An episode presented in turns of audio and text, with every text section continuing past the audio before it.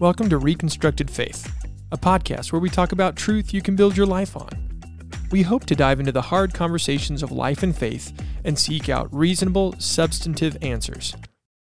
My name is Colson Lechner, and I'm joined by Chris Sherrod and Chris Legg. This is Reconstructed Faith.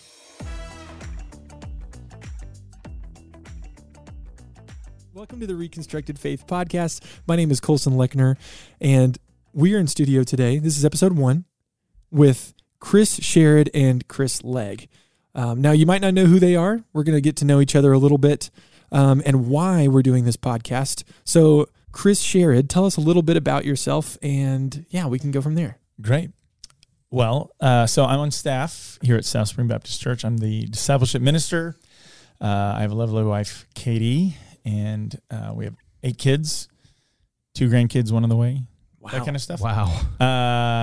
Um, yeah. So originally from Southern California, but then met my wife and ended up in the South. And uh, How long have y'all been married? uh, 28 years. 28 years. Yeah. That is awesome. Let's throw it over to the other Chris. That's right. I'm the other Chris today, This time. this time. Uh, my name is Chris Legg. I'm the lead pastor here at South Spring as well, and um, owner operator of Aletheia Family Counseling Center. And I have been married 27, coming up on 28 years.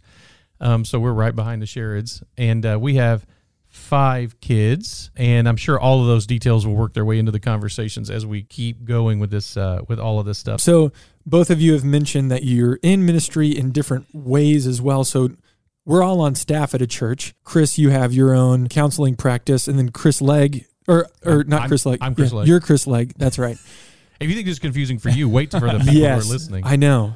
But you guys also have experience in camping ministry. yes. Do you want to unpack a little bit of your ministry background before we go into things? Or Sure, yeah. You, you want me to go first, or you're, you can be the other Chris or first Chris? Uh, I'll, well, I'll just go real quick. Yeah. It'll be pretty straightforward. After college, I got hired to be a high school Bible teacher and coach. So I did that for six years. Then went on staff at a church for eight years, and then came to Pine Cove for eleven years, and now I've been here for almost three years. So that's my Fantastic. background. Wonderful. And the other Chris? yeah. Uh, I started being a student minister when I was 19 years old. That's when I grew a mustache. So you could, because I had a kid in the youth group who was 19. Oh, and I was funny. the youth minister at First Baptist Crockett, Texas. Shout out to Crockett, Texas, Nice. for all our listeners out there. The um, uh, which was an awesome experience. I had no idea what I was doing, and the um, and then I've worked as a student minister, and I think it's a total of six churches over the years. Um, and then while I was getting my licensure, my degree, my licensure in um, in counseling, and then in education, and then started doing private practice work, and uh, came over here as the campus pastor ten years ago, and been here a total of ten years, lead pastor four ish. Great. So, But your yep. role at Pine Cove was Oh yeah, and then then I was the chaplain, and in between there, um, what brought me to Tyler was being the the staff chaplain at Pine Cove, which was a unique, crazy experience and a unique, crazy job that doesn't really exist anywhere else. And so it was really neat to get to be the one the one. No, they they retired the jersey or burned it, uh, whichever whichever they ended up doing after I left. One way or another, they were that doesn't exist anymore. So that was a but that was a fantastic time. Yes. and that's how we first met. That's right. Uh, Chris was on staff when I was applying for the job, and he was one of my interviewers. Mhm. That's been a long time. It was great. What Do are you your remember memories of it? we went for a walk around the woods, um, from the woods around the block, and there was like a pit bull mom with their babies. Remember that? Yeah. And like we had to stop and kind of go back the way we came. I was like, "Am I going to end this day like in the Yeah, hospital?" Exactly. But it was. I was fine. seeing how you handled that. I, I always Perfect. walked You all plant- the you new directors planted there. down that path. cue the dog. yeah, cue the That's dog. Release the hounds. Oh my goodness. That's good. That's awesome. Yeah. Well, thank you guys for for letting us know a little bit more of your background. Um, can you? I guess we'll throw it over to to Chris Sherrod first. Can you tell us a little bit about how this podcast came to be and why it's important, especially right now Yeah. in 2021? Well, every year we've started the last couple of years doing a worldview weekend for our students here at church, and uh, Chris and I usually just team teach. Like we'll tag, you know, we'll each take a session or Mhm. something like that. We'll do a Q and A together, and it's really fun. It's really well received. Anytime we've done stuff like that, um, and so the goal for that is equipping the students, but then the parents come, and we always have a lot of questions or follow ups. And I think individually we probably get a lot of questions. Chris does a, a Wednesday night life group uh, called Come Ask Questions. Um, I teach apologetics with the Forge program with Pine Cove, and so it's just always on our mind. And I think we're Mhm. always aware of we know why we believe and what we believe and how to handle different things, but most people are don't have the time or as much of the background or interest. And I just realized, man, we we have so much that we could share and talk about for our church family, but also just for anybody who wants to listen. I think that we could hopefully help people, especially today where so much is based on feeling and um, just what's popular versus God's word or what's actually true, objectively true, and just helping people, you know, come up with answers or or know how to respond. Yeah, First of all, to answer their own questions, and then Right. how do you respond to anybody else? that's great. Would you add anything to that? it just as I'm thinking about, um, it seems like we're getting these deconstruction stories Yeah. left and right, Mhm. and um, and I think part of that is we're facing the first kind of the first layers of persecution here in America, where there's a, a family that I've worked with that their child has been bullied now into a same sex relationship, essentially by being told, well, if you're not willing to be this girl's girlfriend, and these are preteens, by the way, then you're homophobic. And so she was like, okay, fine, I'll do it. And and it just Yeah. it's the first it's these first lines of when we see people deconstructing their faith because of a stance that the Bible takes or that the church takes or or something and for the first time ever for a lot of Christians in America it's costing them something. And right now what it's costing them may be support or public opinion or whatever and and it just it feels to me like so many Christians in America their faith is so flimsy that it doesn't take much to blow it over or tear it down. And so then you, they write these. Some of them they become, you know, they're some of them are famous people, and they write these. They go on their podcast or they write these articles. They get on social media and they explain their deconstruction story. And I think there's a couple of there's so many different levels of of problem with that or ignorance with that or or foolishness or something. But it's it's one. It's always amazed me how light and fluffy their deconstruction story is. Like that's that's all it took. And I don't mean that to sound heartless. I, some of them are probably really heartbroken, but a lot of them, if they are, that's not what they say. Yeah. They don't say, my heart's broken, or I'm very sad, or I'm grieving this. They say, well, no one has an answer to this issue, or I just don't want to follow a God who has this opinion, or the church failed me in this way, versus um, having any type of reasonable conversation about it. And they didn't. I don't. I don't know what reaching out they do in between, but they're they're what they write. You go, that's it. Well, I remember when I can't remember the guy's name from Hillsong a couple of years ago that Right. posted his thing like, "Here's all my, you know, my reasons," and just every one of them, like, how, did you really actually look for any of the answers? Like Right. we talk about these all the time, but it's Yep. like these sound good to say why I'm walking away. But I was telling Colson earlier, um, you know, in logic, there's a straw man argument, Right. Right. Yeah. and you you make the other opinion, the other side's opinion, look really flimsy. You misrepresent it because it's easier to knock down. Right. But I feel like a lot of people have straw man faith. Like their their Yes. Christianity was misrepresented.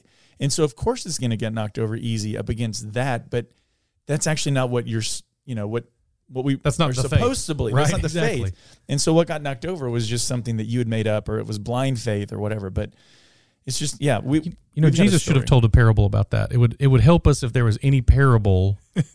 if he had said something about like how some plants shoot up suddenly, but Right. they have no roots, they have no, and so the first pressure, like God, a I'm really building with grieving a, on a sandy or soil. or that that Yeah, would be a good one. ground. That would have been a good. He really missed this opportunity. Right. No, the, the funny thing or the cool thing is that kind of concept of the Bible actually addressing these questions Right. is what we kind of were, were talking about before. Chris, do you want to use kind of that little quip that you said you had, you had learned? Yeah, yeah. My son Kobe a couple years ago went to uh, Summit Ministries in Colorado. Had an awesome two weeks there. They bring in like some of the world's best experts on apologetics or moral issues or things like that. But at the uh, the closing video, the guy in charge there said, um, "What we've got is a lot of people who have unanswered questions, which is great, and I think we should never be afraid of any questions. Um, but then a lot of people have unquestioned answers." Yeah. So they've got these answers that maybe worked for Sunday school, youth pastor, made them think like I'm okay, but it was never really questioned. So even if they've arrived at the right answer, they don't know how they got there. Right. And there's no reason for it. And so then when it gets challenged or they actually start thinking a little deeper about it. They realize like I don't know why I, I have this, and so both of those are what we we want to address here: unquestioned answers and unanswered questions. and we're and we're so I guess narcissistic, egocentric that we think if because I don't have an answer to that off the top of my head, there must, must not Nobody does. nobody does. Yeah. there Yeah. must not be one, and uh, and so that's a you know that's the stereotypical kid who hears something they get pushed at something by a college professor the first time, Yep. and they just collapse under the weight of it because I mean instead of thinking wow I don't know the answer to that question, but I'll bet I'm not the 1st person Uh-huh. to have that question. So uh, does anybody have an answer to that question? Yeah. And man, a Google search will you'll discover there's seven million pages of answers to these questions. I mean, Yeah. nothing. There's very little that anybody asks that's brand new that's not been wrestled through, and each thing, each person it works a little differently for you. I used to tell the kids at the at Pine Cove at the Shores, the high school camp, that it's it's like when the first time you clean out your underwear drawer for yourself. That you know, all your life, your mom has she's she's washed your laundry, she's put your laundry in the drawer, and you just go to the drawer to find whatever's there, and that's what you put on your you know your shiny little bottom, and is, is whatever's there. And for some point in your life, you go to that underwear drawer, and you're like, man, some of these are kid under like I still have Yoda underoos, right? I need to get rid of the Yoda under. But what we do, what people do, so so I think part of the mistake these people make is they're deconstructing their faith for the first time. And like, mm-hmm. what what took you so long? I, I, you didn't mm-hmm. deconstruct your faith during your teen years, and again in your twenties, and again in your thirties, and again in your. I feel like we're always in the we're in a stage of deconstructing and reconstructing our faith because we we are such flawed creatures that I mean, if the faith doesn't change, we're not actually rebuilding something for God. We're growing, and we realize, wow, I I thought up until yesterday that you know men had one less rib than women, and that was evidence of the whole Adam and Eve story. Right. And then you discover, wait, there's the same number of ribs on men and women. Oh no, my whole faith collapses. Right? Yeah. I, everything I was taught is not true. Or um, a big one for me was I grew up my whole life under the impression it had never rained before. It had never rained before the flood. Well, it doesn't say that really clearly one way or another, but I thought it was like there, like, mm-hmm. and it had never rained before. No, that, and it's not. It's a debate. It's an open conversation, or raised until seminary on the idea that there's this graph somewhere in the Bible about here's this drawing that's a pre-trib rapture that shows a rapture, and then there's three and a half, and then there's, and I was raised on some of those things, Yeah. believing that those were in the Bible. And so for me, fortunately, some of my first deconstruction happened at seminary. Mm-hmm. When you have a professor who knows more about it and has forgotten more about it, says, "Yeah, that's not. We know if that's right." And I think the scary thing, though, for individuals, if you have a flimsy faith, a Yeah. straw man faith, is when you do realize that for the first time, like you read a contradiction or whatever, and Right. it is the first time you thought about it before you start thinking the next step of, okay, so who can I ask? It is a scary moment. Oh my gosh, it's like, terrifying. okay, am I crazy? Have I been totally believing a lie? I, you probably saw this as a youth pastor. I had, you know, parents come to me like, are you going to talk to my kid? Like he's, he's questioning his faith. And it's more like, well, like what's he asking? Right. and they're great questions. And so having to explain to a parent, now this might be really hard for you, Right. but right. this is great because his faith is becoming his That's faith. right. Right. So I've, I've coined this fake term called Thomas phobia, but it's fear of doubting. Yeah. Mm. And, and we're so ingrained, it's so ingrained in us when we're kids that you, you don't want to be a doubting Thomas, you know, Right. like you don't want to be the worst disciple, the betrayer. You don't want to be like even Peter, the denier, but don't be the doubter. Like, and Right. so you, you, you know, around Easter time, that story every year, the kids hear that story. Like, can you believe that Thomas didn't believe, boys and girls? and we and we we leave out that none of the disciples believed. right, exactly. Thomas just wasn't there when he showed up the first time. Right, Right. right. And so little kids are like, okay, note to self, never ever. Right. doubt. Well, there's a doubt. stigma, and then it's like right. when you start questioning, which everybody does. Yes. It becomes like, okay, well, what's wrong with me? And do I like exactly the? You feel like the rug's pulled out from you under you, Yeah. and instead of diving in, you can live in the doubt. Yeah. Right. The first is- time something's hard, you quit versus that's when you jump in. And sa- sadly, sometimes, and I'm sure this will come up over the podcast, but sadly, sometimes even in the Christian world, the answers are cheap. Yep. Sometimes dishonest. If I can, I don't, I don't know that I'm saying, I don't mean to say that, but Or they shame you, like, how- Right. Are you doubting your faith? right, And they do the same thing. Yeah. And it could be that they probably don't know the answer to the question you just Yep. asked, and so it's like, now you're not being a doubting Thomas, are you? And they're like, oh, great. See, I, and you've heard me say from the pulpit, Thomas is my patron saint. I mean, I, I am such a skeptic about everything, and Uh-huh. I I am could not be more grateful that there was a guy who was stood up to his friends Yeah. who he's lived with for three years. They say, "Hey, we saw Jesus," and Thomas, I think, remembers that in Matthew twenty four, Jesus said, "People are going to say they saw me. Don't believe them." That's one of Jesus' last teachings, and and this is not when he's talking about. He's talking about at another point in the future, and yet Thomas is like, "Nope, I don't buy it. I don't buy it." right. And the fact that that man then, according to church history, like died in India spreading the faith. Okay, Yeah. Yeah. okay, so it- he he's not an easy pushover. This is not some guy who's like, "Oh, okay, cool, sure." front." I mean, this is a guy who's got to be convinced. Well, see, here's an, a funny example in the famous John 14, where Jesus says, "I'm going to prepare a place, you know, and you know the way." And Thomas goes, uh, "We don't know. We the don't know way. the way. Yeah, no, like he's all the other disciples are probably nodding their head, like, "Oh, of course, of course." But in in maybe in their mind too. But Thomas is like, uh, "No, I, no, I got no clue. What are you talking Can about? you tell me?" He's That just honest. Like, I I'm just love him. I he he is he is an anchor for my faith. Yeah. A guy like Thomas because So- that's important to me.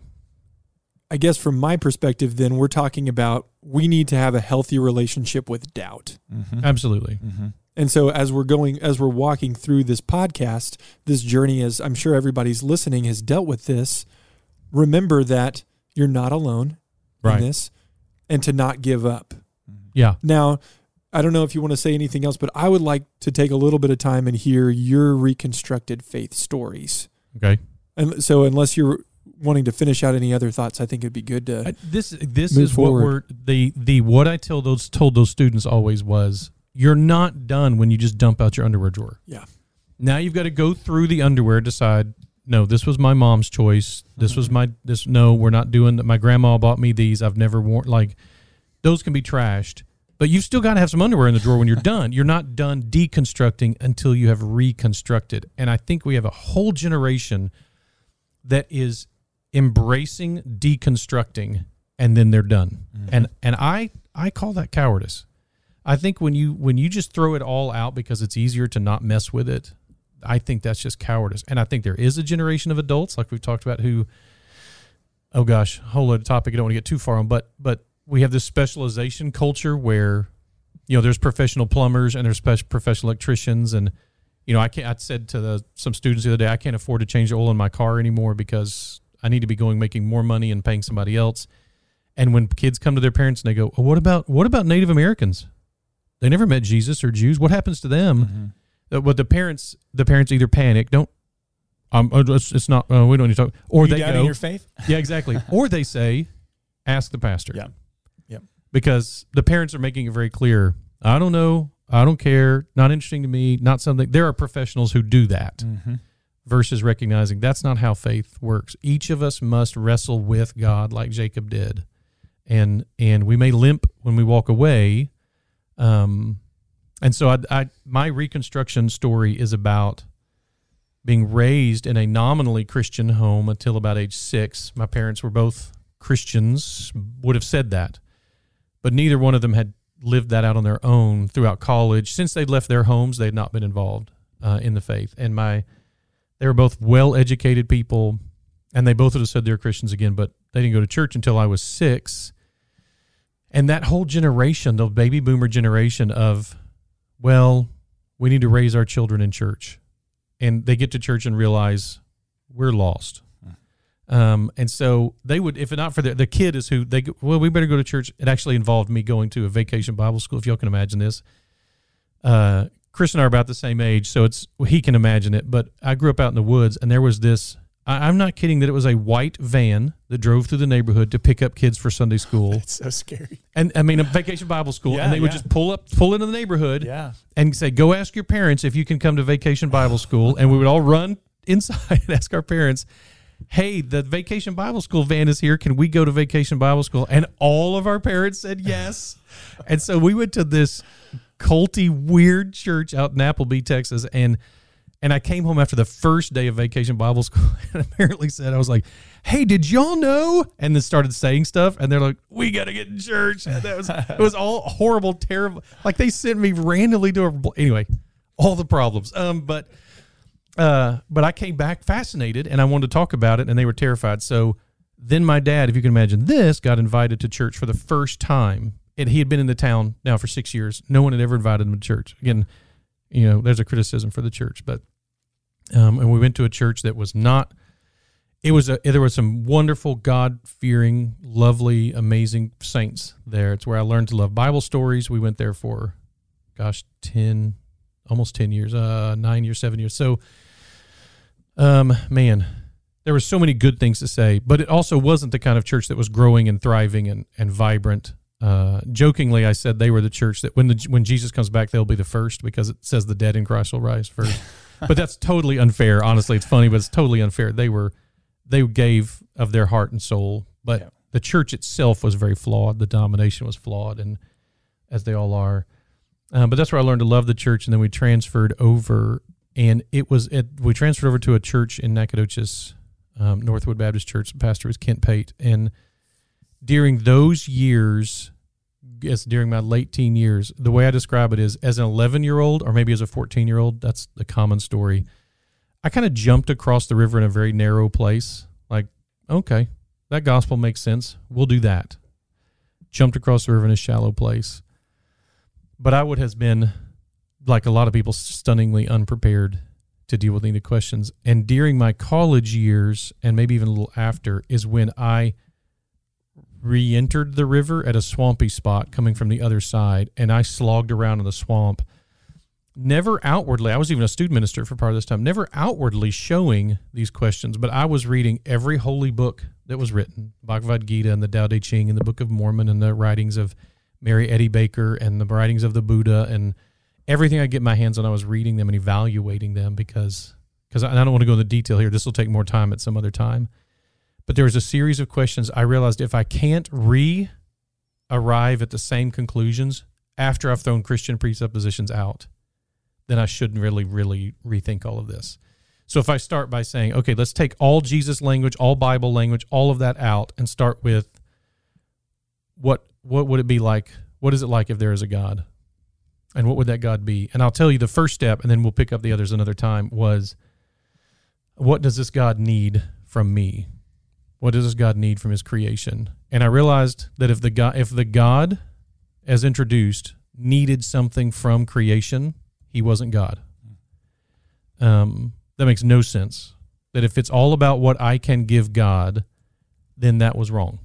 And and so as I went through all these other world religions, the philosophy ones like Confucianism or Taoism or um, you know about a third of Buddhism, I loved. I've thought they're fascinating. I loved them. I learned a ton from them, and I still enjoy them. And very often, it's amazing how it's connected to the truth they can be as a philosophy perspective. But all the other religions and most versions of Christianity fell apart at that moment when I said, "He can't need anything from me. If he needs something from me, if it's if it's is about me doing stuff for him, it can't be correct. It has to be about what he does for me, or it makes no sense." The idea of a God who would, of a father who would give birth to a son, lay him in a crib and say, Hey, if you ever wanted a relationship with me, come find me. And I was like, That's that is a lie. I don't know what else is true, but I know that cannot be it. And it's amazing how that one thing narrowed my search. Um, and sadly, I hear a lot of Christians who still think that describes Christianity because they don't understand the gospel. But that one thing was the first step in me reconstructing a faith that that was right. And I don't mean just right for me, but it was right for me, but also transcendently right. Yeah. There you go. That was my first big step. That was Great. Okay, thank Alrighty. you, thank you, Chris Any Legg. questions? Chris What do you think? No, that's No, That's that was great. great. Thank Okay. you so much for sharing. Yeah, and yeah, I know there are things that we'll get to uh, unpack Oh, in yeah, later episodes. I'm excited Yep. about that. But thank you for sharing That's that. enough. Chris Sherrod, can you give us a little bit of your your kind of reconstructed faith journey? Yeah. So I grew up, I mean, as long as I can remember going to church and started in sixth grade, went to a Christian school. This is in San Diego.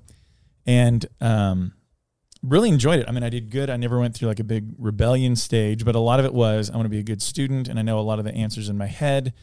Uh, it was a great school. It was actually part of um, on the property of David Jeremiah's church um, called Shadow Hmm. Mountain now. Okay. Like I went to school with with his son and, and stuff like that. That's But, cool. Yeah. But uh, going into college, I knew okay, this is it's not going to be the same. We're not going to start class off in prayer. You know, it's going to be different. I think I was a little amazed, like, really, wow, every single one of my courses has this presupposition that's opposite of what I was raised with. So Interesting. astronomy starts off with there's no God, there's just this explosion, everything comes by itself. History even starts off with evolution. Um, psychology starts off with we're all related to animals. And so I was I was intrigued by like, okay, I knew it was going to be pretty different or, or th- thorough, but wow, everything really is different. And so the first time my faith was challenged, it was more on a moral issue. Um, it was in the psychology class, and I have no idea how the topic of abortion came up.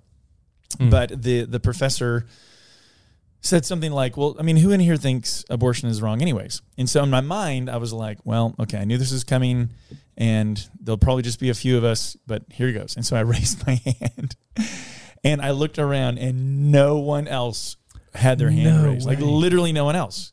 And you know how you those times when you feel like everyone's eyes are on you, and I'm just like, "Oh my goodness," and so that immediately starts this people around me going like, "What?" You're gonna tell me what truth in my body? How come you and and, and all of this stuff? And I was just like, okay, first of all, he just asked, and I Yeah, raised my hand. Like, exactly. you want me to be honest? But it made me realize I, I would have got you know, you know, credit from the teacher a year ago in high school from like a great job taking a stand for your faith, and Mm. everyone would have agreed with me, agreed with me. And now this is the first time where I went, yeah, I I know that I believe that it's wrong, and so mine really was the unquestioned answers. But I was like, I don't know where to start. I, I just know that the conclusion that's wrong, Wow. and so it made me have to back up and go. So what do I believe about homosexuality? wrong? Yeah, why is yeah. it wrong about abortion, about marriage, what I believe about any of these things? And I really realized I don't even know specifically where in the Bible it says that. Yep. So I um I wouldn't say I had a crisis of faith, but I had a, my, a crisis of I am just not prepared at all, you know, on how to respond to these things. And so I remember the very first book I bought was called Why I Believe by D. James Kennedy, and it just kind of started with God and the Bible and Jesus and you know creation and other stuff of like here's a really really basics. I mean, it was a really pretty thin book, but it began to build my faith back where I was like, okay, I, I need to know this. But at the same time, I was working with people that had other religious beliefs and other other things that I'm like, I don't even know if that's what you believe. I know I've been told that you're wrong. I don't know why you're wrong though. You know what I'm saying? Like Yeah. I, I just don't even know in general where to start. Like Mormons sound just like Christians as, as far as their vocabulary, but I was always told like, well, they're wrong, and I'm like, okay, I don't know why, I don't know where, and so it was kind of like everything's out on the table, and I'm just gonna go back to okay. Let's just start with one thing. So my first real big thick apologetics book was Evidence That Demands a Verdict. There you go. So I'm like, let me start with the Bible. Yep. And just figure out, apart from, you know, this is just what Christians believe, is there is there external evidence for the Bible? And so that was my first big book I tackled and was uh, then encouraged to go deeper and, and things like that. So one of the reasons I actually got into teaching, um, wanted to teach in a Christian school was I just felt like I just don't want to have a whole lot of I know the morals up here. We're moral on the outside, but we don't know why on the inside. And Yep. I wanted to help equip, you know, young people. And so that's kind of what got me on the path of teaching anyways. if you were just going to give like a short snippet of why why this conversation is valuable Mm. why it's valuable for people to engage with this theme or however you would say it whether it's a theme or the concept of reconstructing your faith what would you en- encourage somebody? Let's say if you're at a coffee shop and somebody brings up this you know hey i'm i'm dealing with my faith or what what however you lead into that and somebody's like well i used to be a christian but i've kind of deconstructed my faith. What is a short snippet of like hey this is why this is important? Well, my thing would be it's so hard in today's day and age where every, everything can be captured like on a meme Yep. or we want it in a tweet. And so my challenge would initially be are you really looking for answers or just a philosophy that lets you live like you want? Because most people don't want to go deeper than they than they have to because they they realize, I think either consciously or subconsciously, that that if if there really is a God, then there's a bigger price tag and I'm going to be accountable and things are going to change. So I just challenge them a little bit. Like don't don't be afraid to ask tough questions, but be prepared to think and to be patient. And if we're talking about a big heavy issue, you can't just answer it in in a in a tweet. So I would say don't be scared of your questions. Um, don't be scared of doubt, but be prepared to think hard.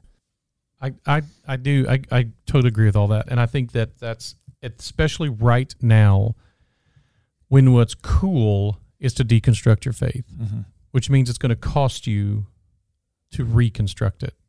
Um, there's nothing wrong with deconstructing it in and of itself as long as the goal is to come to some healthy, good, right, true conclusion. And deconstructing alone is all, it's just, you're just deconstructing. I Man, how hard is that? Which is, you know, take the house down or build the house. And I mean, all you need is a flood to take a house down, a tornado. There's nothing, or a two year old to take a house down. You know about that, Colson. So it's a, it, what you, what you, to construct something or to reconstruct something, that's where the real work comes in. So I agree with Chris saying you got to be prepared for that. And I think very often, and I mean this gentle because I know all the psychological issues that go on with people as they deconstruct and when they've been hurt by people in Jesus' name. And we'll talk about all that stuff for sure.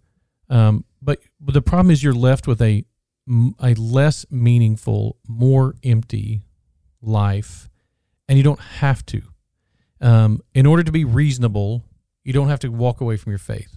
We have a reasonable faith. In order to be smart, you don't have to walk away from your faith. In order to be educated, you don't have to walk away from your faith. It's a it, it's the root of so much, and it's not something that's just some simple like, well, my parents said to believe it, and that's therefore I believe it. We all need to deconstruct some of those things, but we're not done working until we we then build something on that platform that was left over, that foundation that was left over, and I, I love the idea of being able to come alongside and shore up people's faith. E- even in our church, I don't know if I don't think Chris, you may have been there when I was talking, but to some of our younger members of our staff, and they were saying, "Hey, can you talk with us about how to help make sure our friends who have deconstructed their faith come back?"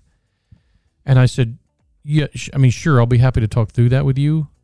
Honestly, though, my fear is that in five years you will have deconstructed your faith, and and it, the pressure to do so is getting stronger and stronger and stronger. And we're watching students who we've invested in in the past. Well, they're, the house they built stood because the storm they faced was minor, and I don't think that's I don't think that incl- that's part of our future here in America. I think I think if your faith holds, it'll be through a storm, not because there wasn't one.